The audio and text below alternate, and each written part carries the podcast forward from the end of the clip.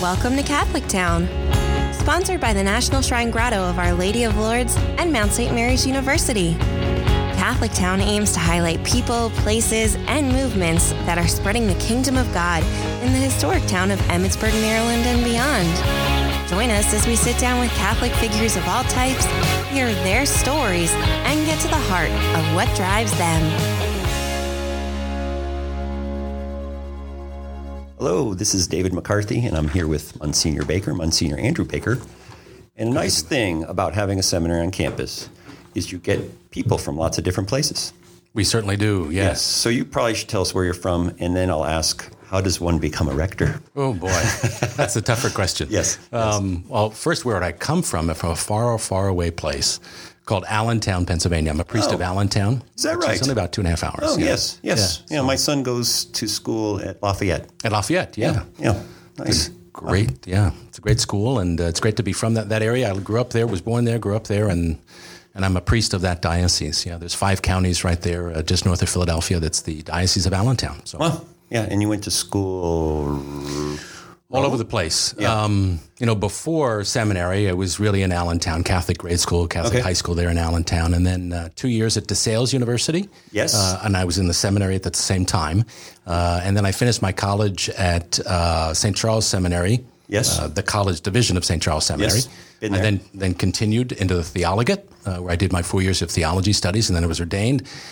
Then after that, I went on for further studies. After about three years as a priest, I went on to further studies in Spain at the University of Navarre, uh, Pamplona, Spain, where I did my license in moral theology. And then my bishop asked me to continue uh, on to Rome to do a doctorate. uh, And you did moral that in theology. Spanish when you were in And Spain. in Spain in Spanish, and Italy in Italian. Yeah. Wow. So Do you still have it in you? I have some of it in me. Yeah, it's a little confused at this point because the two languages are so similar. Yeah. Wow. Uh, we're here to talk about liturgy. A lot of this is driven by me, um, you know, being a lay person and knowing And theologian. things. Yeah, and theologian, yes. Yes. And the two are somewhat separate and also together. Absolutely, Right? yes, So yeah. I've trained my. I, uh, it didn't take much, but you know, I don't. Um, I don't intellectualize my lay life. Right. Mm-hmm. yes. So. I, I'm not looking for an intellectual homily. in this Right, sort of right, right. thing. So I'm just also noting that I, ex- I, I think I, I experience the liturgy as a lay person rather than a theologian. Although I do know certain things vaguely, like, and I'll just, this is going to be one of my first questions about the very meaning of the word liturgy, that I know in our individualist time, which is a good thing and a bad thing, but that we don't have much of a sense of common worship as the deep importance of the liturgy. Yes. So maybe you could say a little bit about what liturgy is. Yeah, so uh, Bishop Barron, who I think a lot of people are aware of, likes to say that we're hardwired to worship, Nice. meaning that every one of us, as, as creatures of, of God and sons and daughters of, of God our Father, are hardwired. We're made to give worship, and liturgy is the way in which we kind of give back to God our praise and worship, but at the same time, a way in which He comes uh, to enliven us with His with His Holy Spirit. So, it's really fundamentally the liturgy, according to the Second Vatican Council, is a work of Christ um, and Christ as the priest, and also a work of his body, which is the church. Um, so it's really, it's really uh, a mystery in which we're um, invited into, and which in which we participate, and a way in which we're transformed as we worship God. So it's kind of an exchange, if you will. The meeting point between God and man is through the liturgy in a very special way. And there are places in the liturgy where you this is heard and seen. Yes. Say yes. You got some places you can say that. Absolutely.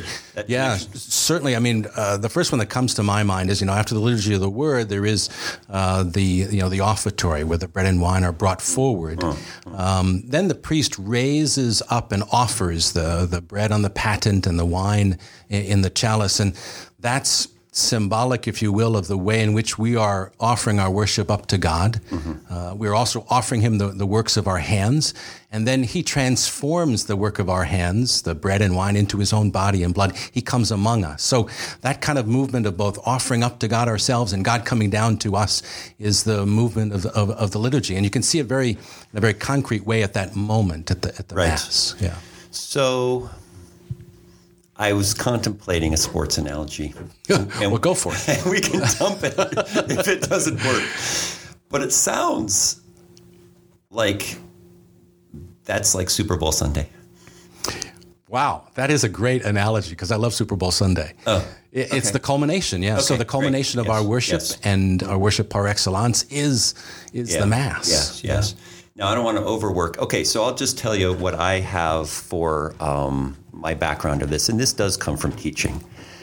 That I would hear things like, often Catholics like don't read the Bible, and I would always say, well, if you go to mass, There you go. right, exactly. because in the Catholic Church, as a church, as a communal, the things that you said that we gather because this is not extra, this is actually the thing we do, right? Right. God is given and we are brought up as you said it better than I did, but you know, this this thing is happening Yes. um, God is doing it. Mm-hmm. And so, actually, reading, I used to say, and this might be exaggerated because academics can get exaggerated, No. particularly teachers, but I used to say, hearing the word spoken at Mass is more important than you as an individual reading the Bible.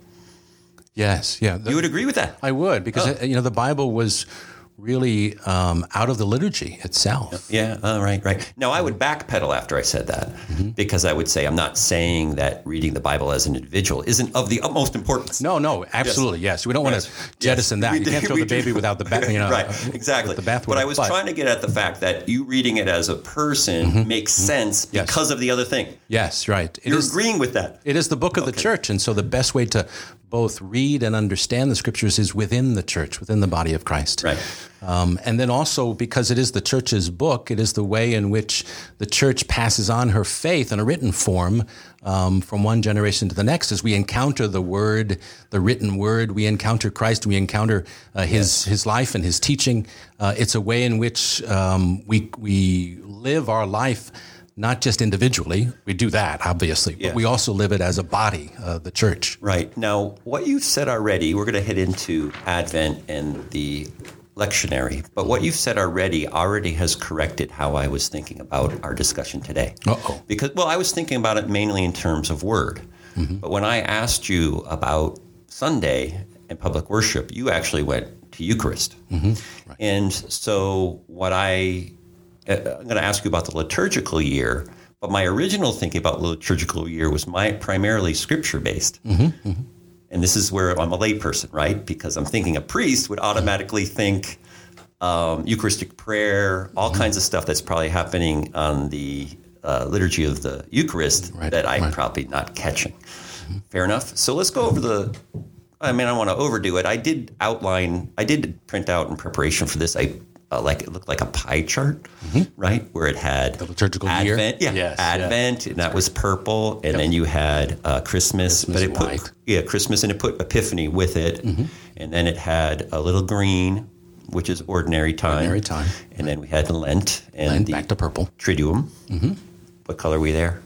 Well, uh, that's going to depend, right? Oh. So Holy Thursday, Good Friday. Okay, fair enough. That's why that was not colored. Yes, Consistent. Hey, right. Great, great, great. And then we had uh, ordinary time again. Is that what we had? Well, then the Easter season. of Oh, yeah, course, the Easter which would be season, white. fair enough, And then fair enough. back into the ordinary time, which is Okay. a, usually a long stretch of ordinary time. Right, right, Until right. we hit what we just hit now, which was Advent. Okay. So one thing to say is this is the year.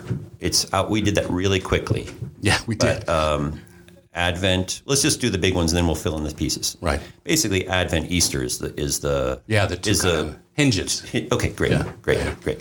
So, um, and I like I say, if you look at those, you, and even ordinary time, which we'll get into, um, it has a scriptural flow to it. Sure, yes. Yes. Right. So we'll do a little bit of that, but we probably could should throw in, uh, not throw in, but like say I wasn't thinking about it, but actually there's this whole other liturgical side that, Mm-hmm. like say, I actually am admitting I don't have my, you know, I don't have the kind of ears to probably hear all that is going on, Mm-hmm. right? So Sure. Even in the liturgy, the word becomes flesh. Literally, I mean, you the first part of the liturgy, the liturgy of the word, and so the word is very much part of the, each one of these seasons. Yes. um, but at the same time, that word, of course, becomes flesh. right, right. Uh, So that's Yeah. that's really the, the liturgy of the Eucharist, if you will. right. Yeah, yeah, and I think that that's yeah, that's that's actually something for me right now. Thinking, oh yeah, I gotta I gotta pay attention more. Yeah. Right. Don't we all?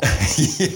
But the Eucharistic prayers are really complex, and I, I like I say, I miss a lot of it. I think. Yeah, I- I, think that's not that's a natural kind of experience Um, that, Yeah. that people have. Yeah. Uh, when I was first ordained, um, and now it's been twenty eight years, um, kind of the, the thought was, well, you know, people should just uh, listen to what's happening. And uh, as time has gone on, I've always thought that maybe more and more people should bring something with them in which they can follow along as Yeah. well as listen, because sometimes you do miss things, both in the readings and even the, the beautiful prefaces and the Eucharistic prayer. Yes. Um, when it comes to some of these liturgical seasons, those prefaces, for instance, uh, and the opening prayer of the Mass, the, the prayer of the offerings, the closing prayer, they're particular for that Sunday, that particular season, and they have a lot of beauty and uh, meaning to them. Yeah. That if we if we're listening, that's one thing, but sometimes it's also listening and and if you can read along with it, you can appreciate it a little bit more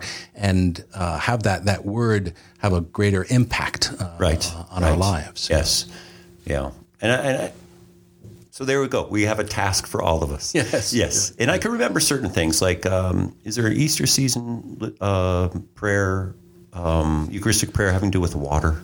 With water, no, Water, that I, water. I, Are we cr- I don't going- know. There certainly would prob- maybe one of the prefaces. Uh, Yeah, okay, Fact. okay, yes, during Exodus and all that yes, sort of yeah, stuff, yeah, kind of yeah.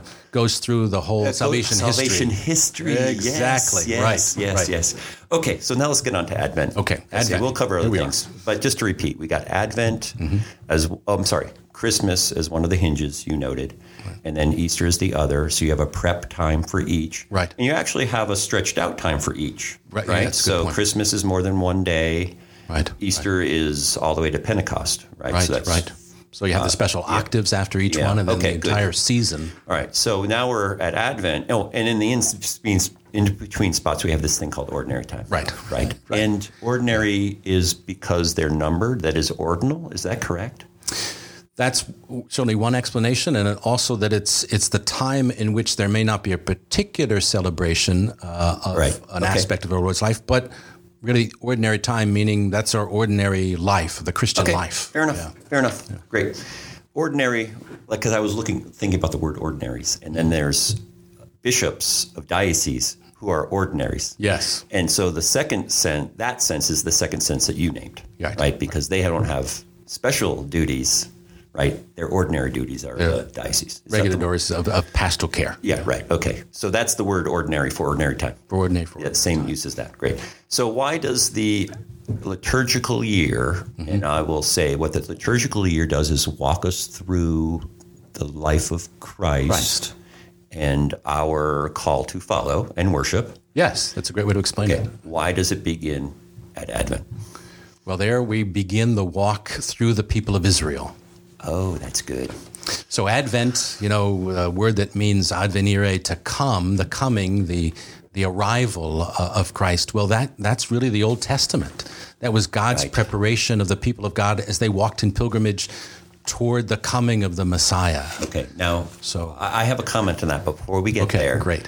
I also had my own question that I want to slip in as we begin Advent is that um, Lent is forty days, Mm-hmm. right? And when we get talk about Lent later, we can go a long way with forties, right? Lots of 40s. So I, I actually don't know, and I didn't see any explanation as I was looking around uh, why Advent is four weeks or four Sundays. Right. Yeah. Yeah. Do you have any sense? Why? why? I, you know, I, I don't know honestly why four would be the, the Yeah. typical but it is four Sundays. season, but it is, yes. Yeah, yeah. Four Sundays of Advent, w- uh, the third one being very special, Yeah, uh, Gaudete yes, Sunday. yes, yes. Um, and we all should know that from our Advent candles. That's true. The Advent, ca- they're all over campus, as a matter of fact, which is Well, beautiful when to my see. children were little, that's how they knew that that was day. We- Yeah. Mm-hmm. You know, you had the pink, right? Right. Mm-hmm. And so that made that day stand out, which is a nice thing.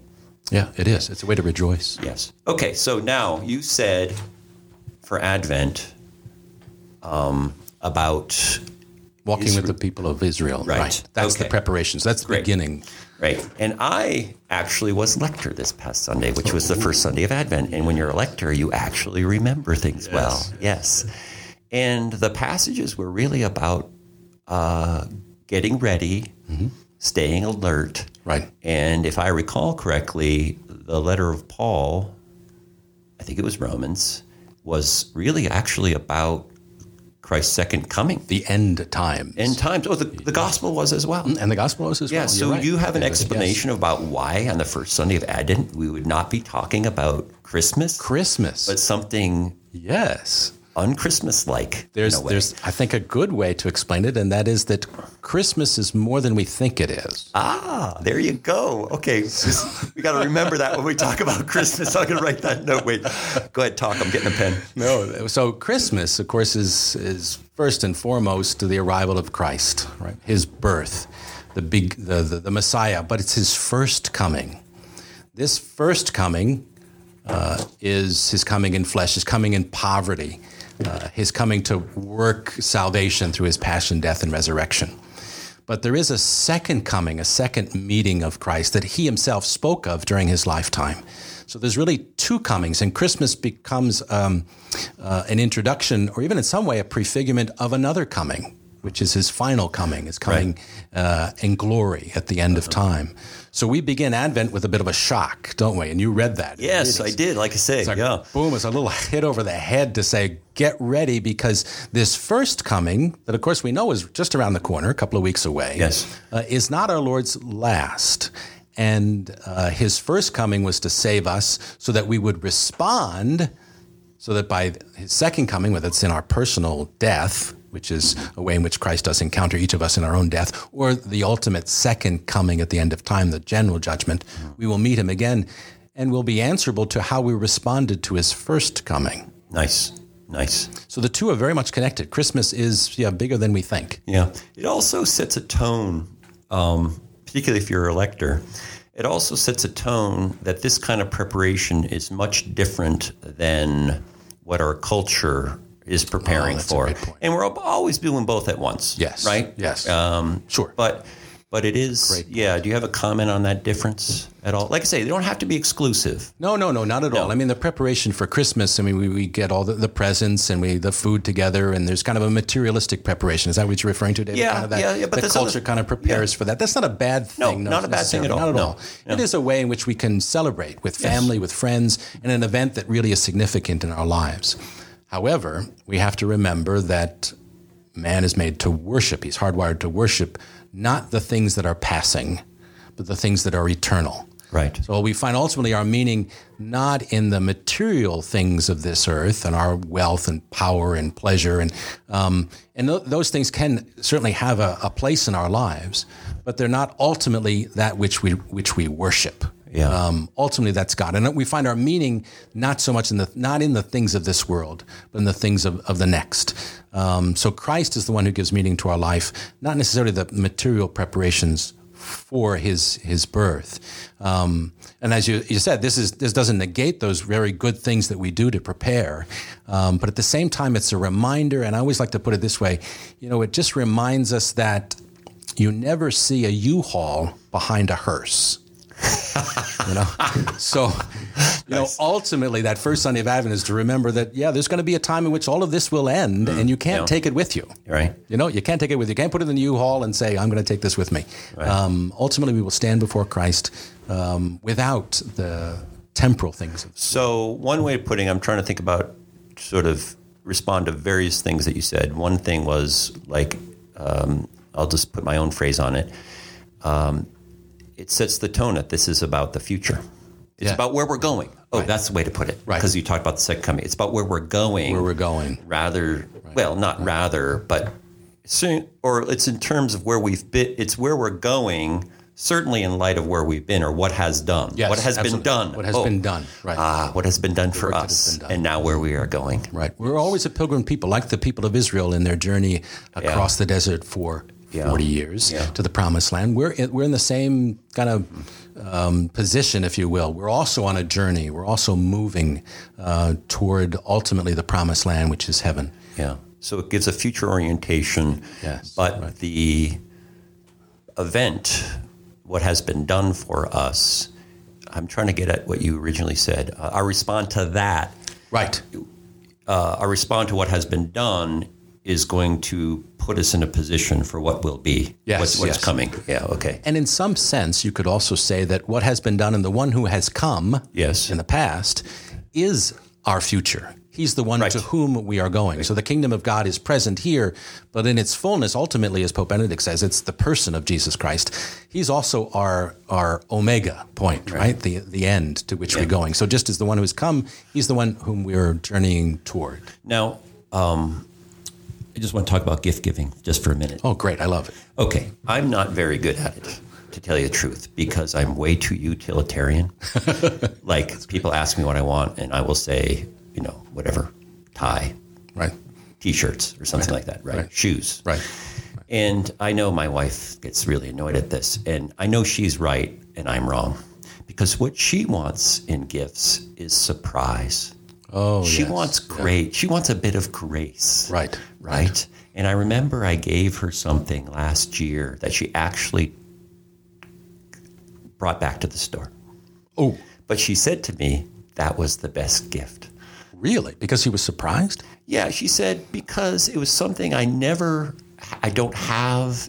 And Interesting. um, that it just was an attempt by you to kind of give me something I'm not used to. and, you Yes, know, yeah. that was good.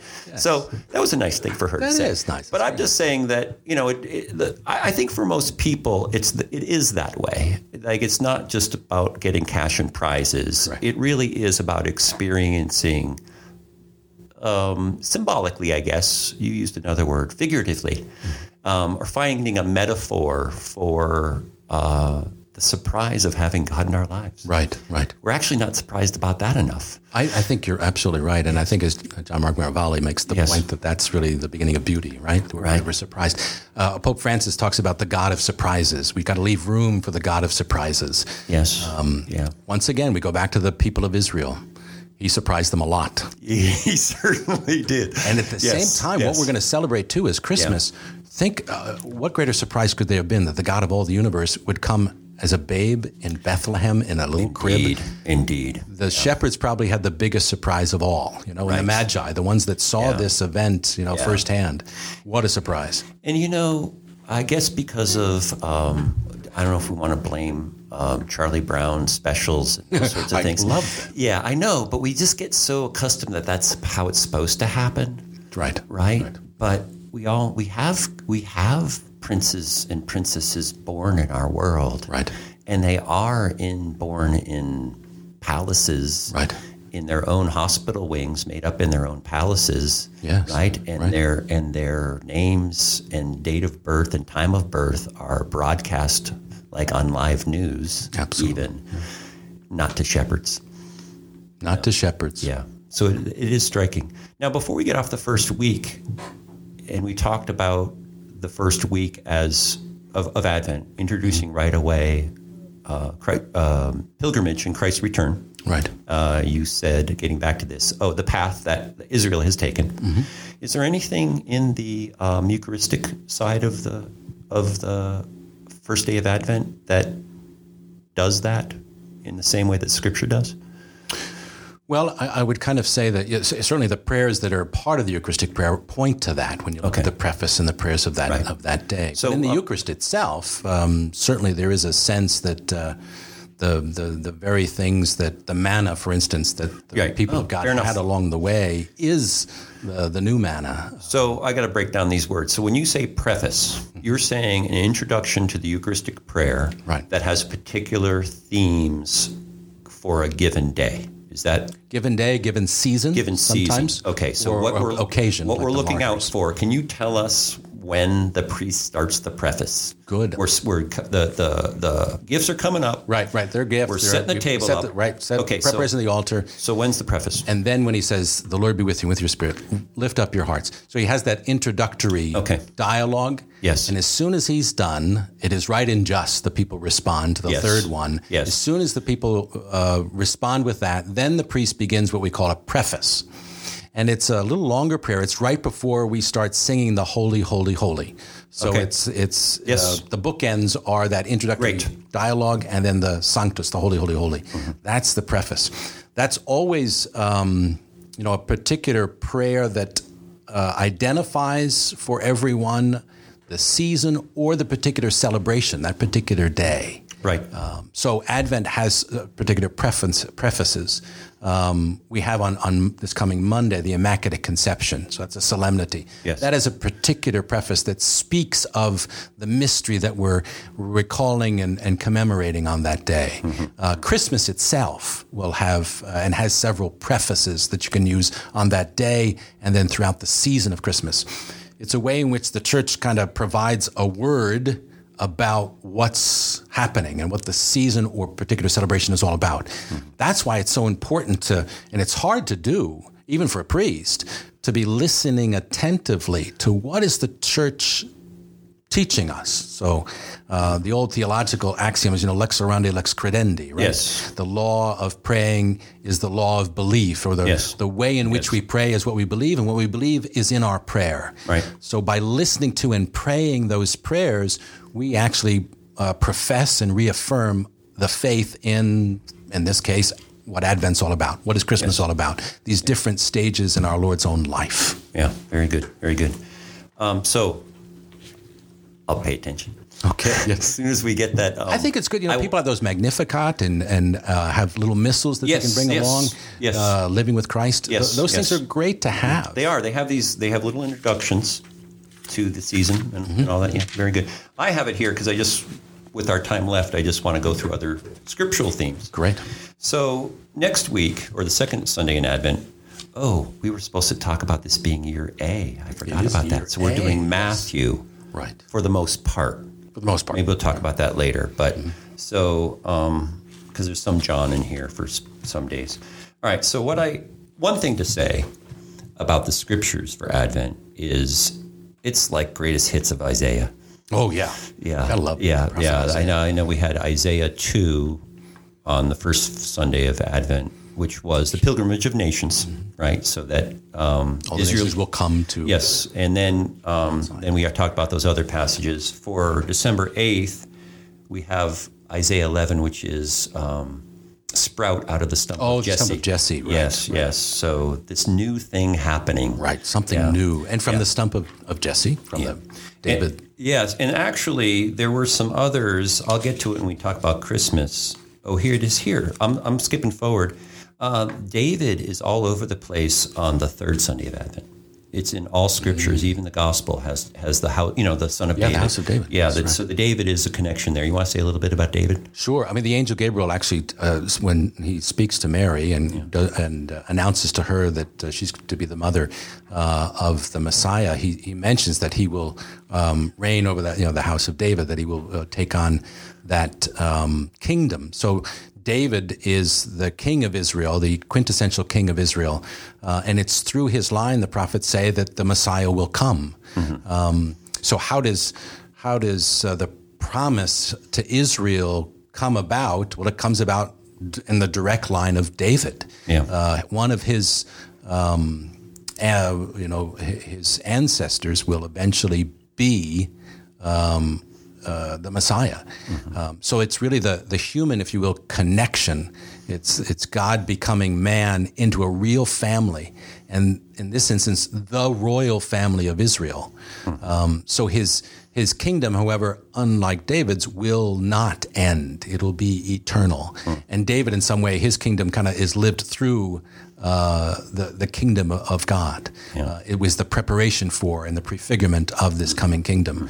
Um, but David, that, that whole house of David grounds, if you will, the Messiah in in his humanity, in his human nature, in into a real family, Right. a, a royal one, Yeah. a, a one chosen by God.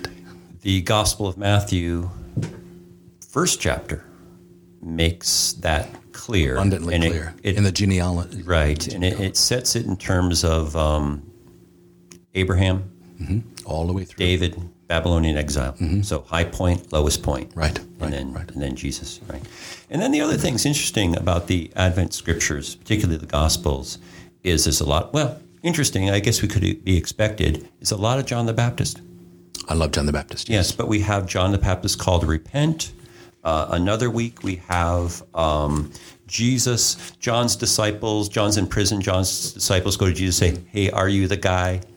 Jesus says, hey, look around you. Right. Right. Look at all these things. Look that at all, yeah, it's happening. Right. Yeah. Yeah. So you have anything to say about John the Baptist in Advent? He's the precursor, right? So he's the man that prepared the way of the Lord. Um, he is, according to Jesus, um, the Elijah. You know, he's the Right. one that was Right. Mm-hmm. predicted to come in, in order to smooth the road for the, the coming of the Messiah. So his his message of repentance is extremely important for the Christmas season because, or um, for the Advent season, because Advent is in some way a penitential season too. We prepare the way of the Lord by way of listening to John the Baptist. Repent. Yeah, no, this is good. Um, because if you were to ask me without ever looking at it, things in the liturgical year, where is John the Baptist going to be highlighted? I would have said Lent. And that probably is true of Lent. Yeah. I would not have said Advent because many of us, I'm admitting this, I really do mm, have to work. Let's say I have to work at getting uh, understanding and acting on the, re- the The repentant the penance. repentance, Yes. the penance part of Advent. Right, Yeah. right, right, Yeah. right. And like I say, it's a hard season to do it. Lent isn't as hard. No, you're right because I mean I, I think in preparation for Christmas you had mentioned that you know a lot of people are preparing in so many ways. I mean here at Yeah. the university we're ending a semester. It's hard at Yeah, it's university. hard. Yes, It's very hard. yes, it's very difficult. yes. Families are preparing materially for Yes. the Christmas time, and and so the penitential aspect of it is not often thought of um, or appreciated as much. Yeah. At the same time, it shouldn't be seen as a, a, a dour, sad time so much because it is a preparation for a great event. Uh, Christmas is, is something that just makes, fills us with great joy. Okay, can we say this? I'm inventing this on the spot. Okay, hang on. Can Let me we? write this down. Well, it seems to me there's different sides of repentance. Repentance is actually a liberating experience, good point. right? And I, I actually thinking this through for myself, like why do Catholics go to confession and confess to God? And I've you you probably know this. It takes me a while to get there. But one thing about confessing to God is we know that we can't fool God. Right. Right. Right. I mean, He sees right through us. yeah. Oh, So, you know, when we confess to another person, we're always hedging, or it's easier to hedge, let's say. But then the other thing is, we also know that we're fully known by God, and then we walk out of there and we're fully accepted. Right. So we're fully known. Right, right. We can't really hide anything. No. And then, then we're fully accepted. Right. Seems like uh, Lent, appropriately, because you have Jesus going to the cross, is emphasizing one side of confession, not necessarily. Well, sometimes our I don't want to say on um, I don't want to say our unworthiness. Go, go ahead. But some of the suffering the aspect. of- suffering, or yeah, I mean, understanding the way that Jesus is going. Right. He's not taking the easy way. No. No. So taking the hard way, right?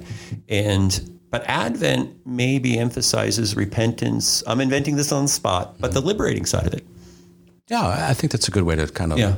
look yeah. at it. uh, Because a we bit more, are 'cause it's accepted. both. Yes. God comes into the world. He does. He does Yes. come into the world, and by it we are his sons and daughters. Yeah. Yeah. You know, Oh, so, that's liberating. It's like the prodigal son probably had experienced both sides of that.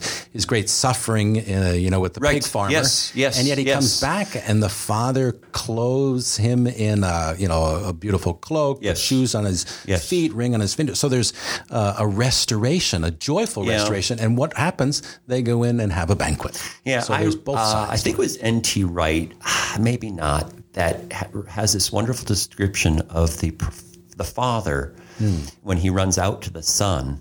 He basically says, and remember, well, one thing to have an elderly man run in that culture would have not been a great thing to a younger person.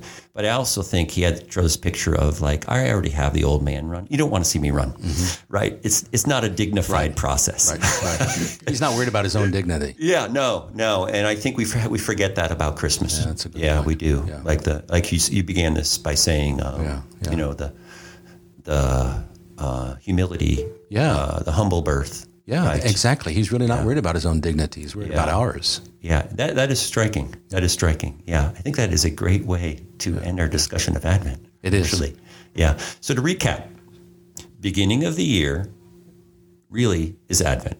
Right. you said that um, that had to do with walking the way of Israel. And then we had all kinds of preparation themes Mm-hmm. because that's where John the Baptist came uh, in. You said John Baptist is the precursor. And I'm thinking Gospel of Luke. John the Baptist actually represents the prophets, right? He's the Mm, right. end The of that end of the age, prophet age, right? right. So, so you're moving into a new age. So John the Baptist really is the person representing Advent because he is the pre- right. Mm-hmm. Yeah, that's a great point. Yeah, and then um, I don't want to skip things. Oh, we're supposed to pay attention to the preface of the Eucharistic prayer. Yes, yes. and that is going to begin right after the uh, that introductory dialogue. Yes. So after their offertory and the Yes. preparation of the Yeah. altar. yeah. It is just it is right and just. Yes. So that have the to one? say it is right and just. And Yes. then boom, the Yeah, priest, and then all the way up to the holy the holy holy. Right. And and so we keep our ears out for that. Yes. Um, I will end us off by saying something personal about the Eucharist. Now, it doesn't happen to me these days, but when I had a pew full of little kids, I always, it's, it's hard to pay attention. And my surprise, it happened every week um, that, like I say, I wasn't paying attention. I admit that. And I processed forward for the Eucharist, and God was there. Mm. And that just was so striking and humbling for me all the time. Yeah, yeah. And maybe for people in this Advent season, as you say, we're rushing about, sweat and work are going to get people, right? Preparing for guests to come. And the grace of it is, even if you aren't paying attention, He pays attention to us. God will be there. Mm, Yeah. yeah. All right. Thank you very much, Monsignor Baker. Thank you. Wonderful. Thank you. God, that's great.